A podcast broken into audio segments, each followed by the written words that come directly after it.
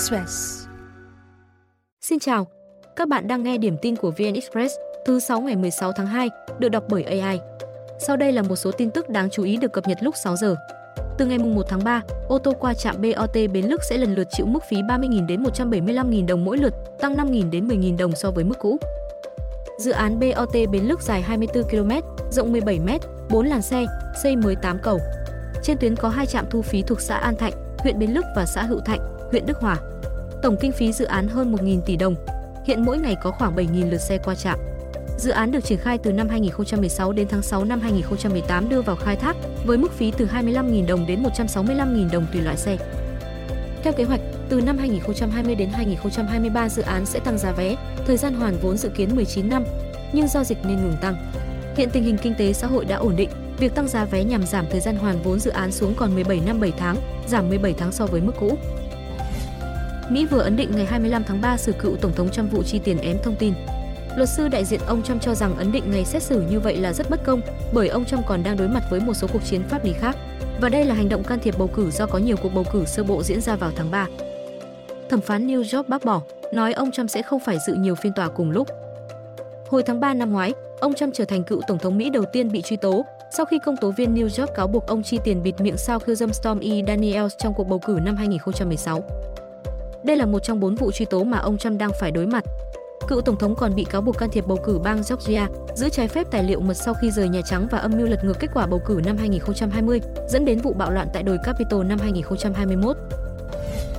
Tiền đạo Kylian Mbappe vừa nói với chủ tịch Nasser Al-Khelaifi rằng anh sẽ rời PSG sau khi hết hợp đồng tháng 6 năm 2022. Các điều khoản chấm dứt hợp đồng vẫn chưa hoàn toàn được ký kết, nhưng dự kiến PSG sẽ công bố thông tin trong vài tháng tới. Khelaifi cũng chấp nhận để mất Mbappe, đổi lại họ tiết kiệm được khoảng 215 triệu đô la Mỹ mỗi năm để đầu tư cho đào tạo trẻ.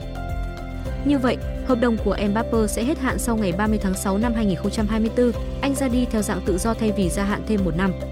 Mbappe cũng chưa chọn bến đỗ mới, nhưng anh đang nghiêng về phương án cập bến Real Madrid.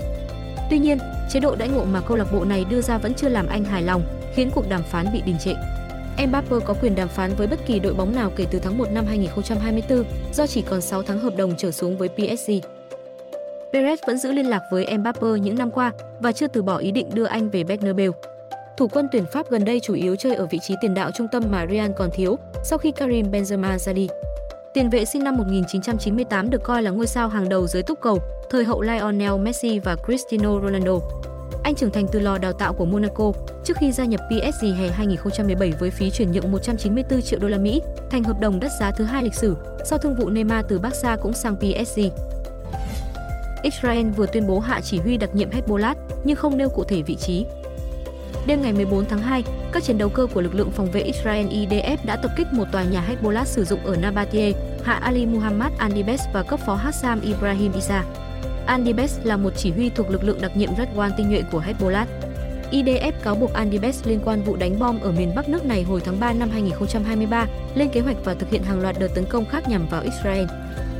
Một nguồn tin an ninh cho biết đòn tập kích của Israel vào Nabatie khiến 10 người thiệt mạng, gồm 3 thành viên Hezbollah và 7 dân thường.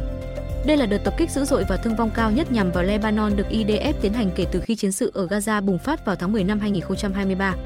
Động thái làm dấy lên lo ngại xung đột leo thang tại khu vực. Giao tranh qua biên giới Israel, Lebanon diễn ra gần như mỗi ngày sau vụ tấn công hồi đầu tháng 10 của Hamas, nhưng chủ yếu là các đòn pháo kích ăn miếng trả miếng quy mô nhỏ. Thông tin sẽ tiếp tục được cập nhật lúc 17 giờ.